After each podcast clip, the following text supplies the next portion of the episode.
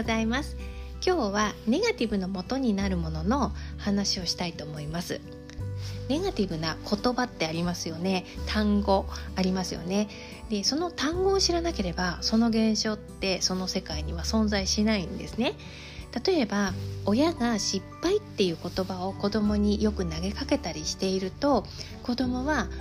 当たり前ですが失敗っていう言葉を知ることになりますよね。するとその子の人生に失敗という現象が生まれるんですよ。もし失敗という言葉を知らずに育ったなら、周りから見て失敗と思えるようなことがあったとしても、その子の中では失敗にはならないんですね。思ってたことと違う結果を受け取っただけってことになるんですよ。失敗っていう言葉を気にかけて生きるよりも、そんな言葉を意識しないで、心もフットワークも軽く楽しく生きた方が健全ですよね。失敗という言葉を知らない人生の方が楽しいかなって思います。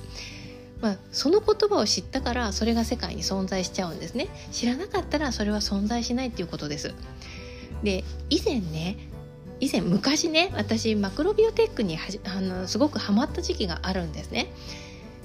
やるとなったらとことんハマるので、結構厳格にやってたんですよ。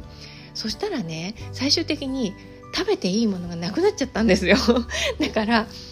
健康のためにマクロビオテックを始めたんだけれども、健康がどうのこうの言う以前にもう生きていけない状態になっちゃったんですね。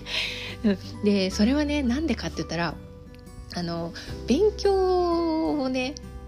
真剣にしすぎて、その添加物がやばいだとか、その調理器具に使われている材料がまずいだとか、そのいろいろ知りすぎてしまって、安心なものがなくなっちゃったんですよ。もうね、ゼロに近いぐらいなくなっちゃったんですよね。で、もうそれじゃあね、私生きていけないと思ったので、できる限り取らないっていうところまで妥協して、そのマクロビオテックをやり続けたんだけれども、でもね、そういう妥協していてもそれを知ってるから、ご飯食べててもね、本当はこれ良くないんだよななんて思いながら食べるわけですよ。するとやっぱり外食とかしたりした時は、だいたいその後お腹の調子を崩したりとか、体調悪くしたりとか、あとね、ブツブツが出たりとか、そういうのしょっちゅうあったんですね。で、これはその食べた食品が悪かったからっていう話ではなくって、私がその食品の中にある添加物を意識したから起こったことなんですよ。